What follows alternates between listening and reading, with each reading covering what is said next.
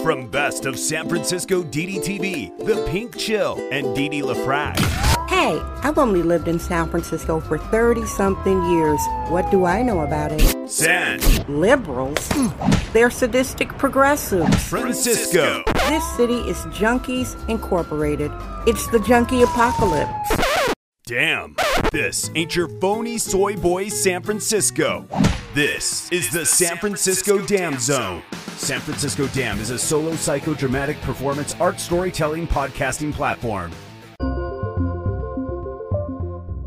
Hey everybody, this is San Francisco Dam. I'm D D. LaFrak, coming to you from the east side of San Francisco, the Tenderloin, and I am not talking about tenderloin steak.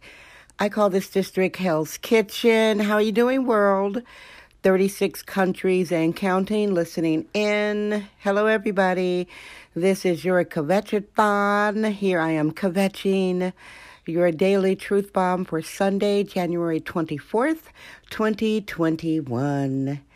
All right. So I am recording this in the early evening for you. The name of this show is Real Men versus Toxic Males. Real Men versus Toxic Males. Of course, uh... coming to you from San Francisco, which is not a chocolate city, and I am a chocolate woman. For those of you who didn't know, I am a biologically born black woman. I was born without a penis. No, y'all, I do not have a penis. So my perspective is pretty interesting. I guess you would call it diversity, since this is not a chocolate city. I take my people on a person-to-person basis. I don't give anybody passes. I don't give white men passes. I don't give black men passes, Asian men, Native American men, Hispanics, Hispanic men. Nobody gets a pass from me. I treat all people the same. So, real men and toxic males. First, when I say males, I'm being satirical, like the hip-hop, the misogynist hip-hop homo thugs who call women females. Whenever I use males, I'm being satirical. San Francisco Dam Daily Truth Bombs. No namby-pamby permission necessary. All right, enough of the bullocks. Here's the story. This is sort of like, not really an overshare, but it's the truth. It's something that happened today. Three different texts. Today, Sunday, January twenty-fourth, twenty twenty-one, I got three different texts from men in the morning. Of course, I get texts all day. I also get a lot of phone calls. I was out with somebody and they looked at my phone. They're like, you have a hundred something phone messages there. I'm like, yeah, I guess I'm kind of sort of popular, but anyway. Three different texts from three different men. Now, here's what the functional men texted, and here's what the toxic male texted. I'll start with the good. The good was um, a man texted. He was um, closing the loop. He was sending over a package for me, getting sent over a package delivered from one of his employees. He owns a restaurant, and he sent a box of goodies from his restaurant. He told me he would do this yesterday. And he texted this morning twice to say, okay, here's when my guy's coming, here who he is, how you'll recognize him. That was a functional text from a real man, all right? And this man who did, I didn't ask for it. I'm not experiencing a hardship that I need. Needed him to do that. He did that out of the goodness of his heart. I appreciate him very much. I am not going to name him because people would get jealous. People get really jealous when they think that um, a black woman is protected or might even be living better than them one percent. There's a lot of jealousy, whether you believe that or not. It's my reality, um, and I am sharing my reality with you. And if you have emotional intelligence and empathy, you better believe what I'm telling you about race here. All right, so that text was functional, and the employee came with the box full of goodies. I was very touched. I wanted to tip him. He says, no, you don't have to do that. Okay, so here's the second email. I mean, the second text. We're allergic to free-range, hyper-allergic control freaks. It's the San Francisco Dam Zone with D D. LaFrak. The second text was a man. We made arrangements for an outing that we did today. Very nice, to the point. He's very polite. He doesn't flake. He's a man of his word. And that was the second text. And again, the first text was a man confirming that his employee would be delivering a box of goodies for me. I'm, I I was blown away by what was in the box. Um, delicious food, all sorts of treats, things I could freeze. I'm very grateful. I really appreciate it. Um, and yeah, like I'm not going to be sharing that. Haterism is real. A lot of people just want black women to be suffering, charity cases, talking about how they're living in a struggle life, and then people can look down, oh my God, let me verbally pat your head, black woman. I'm sure I'm glad I'm living better than you. So no, I won't be sharing who that is. Two texts, and here's the third text. I frankly don't care if um, some of my friends are listening that know this dude, because this is my life, and this is what happened, and there it is. The third text came out of the blue. It was a name I didn't even recognize saying, hey, this is so-and-so. I'm moving into your neighborhood. I need you to help me find a parking garage.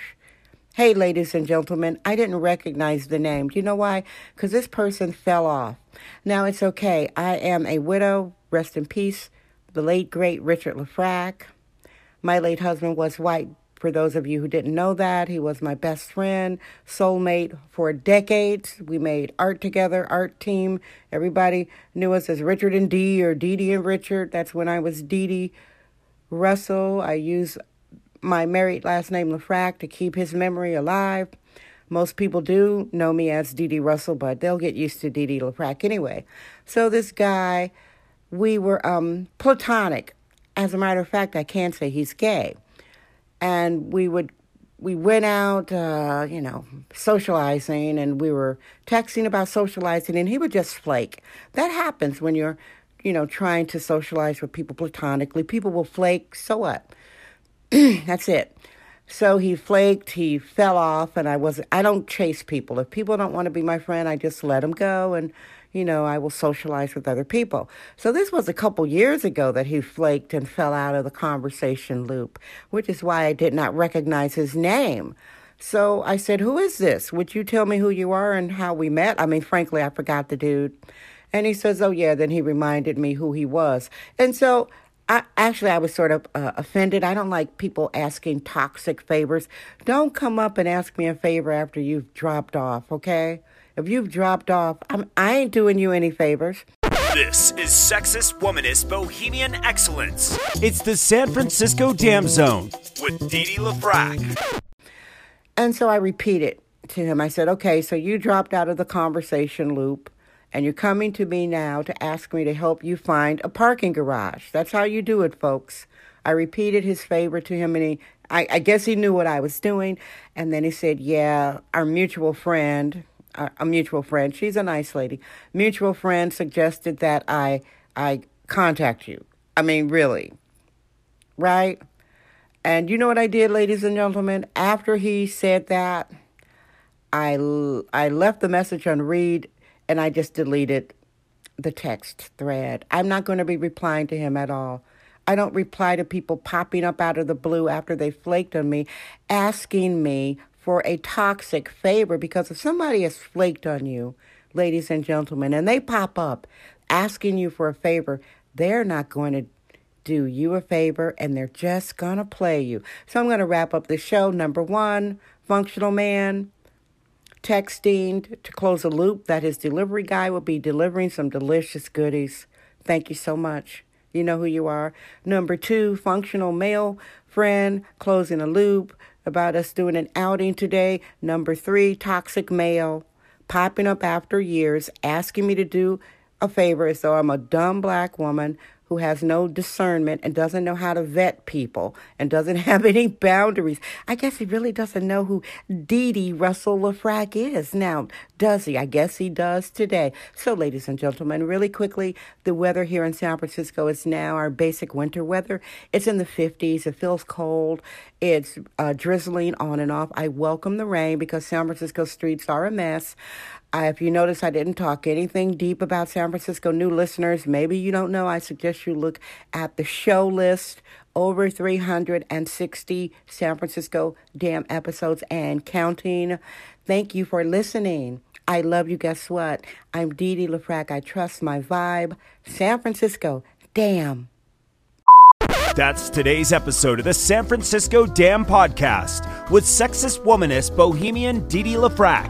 Remember to join us tomorrow for another episode. This podcast is brought to you by our sponsors. Head over to San Francisco Dam dot com for more sponsorship information. Thank you for subscribing and listening.